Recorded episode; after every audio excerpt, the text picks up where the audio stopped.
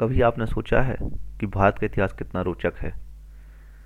इतना रोचक है जितना हम सोच भी नहीं सकते हैं। कभी हमने इतिहास की किताबें नहीं पढ़ी हैं।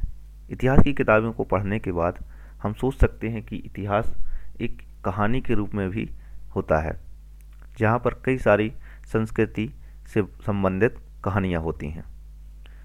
आज हम इस पॉडकास्ट में, नो आवर हिस्ट्री में, हम अपने इतिहास को जानने का प्रयास करेंगे, जिसमें कई रोचक कहानियों के माध्यम से इतिहास को जानेंगे। नमस्कार दोस्तों, मेरा नाम है Amrish Patel. Welcome to know our history podcast.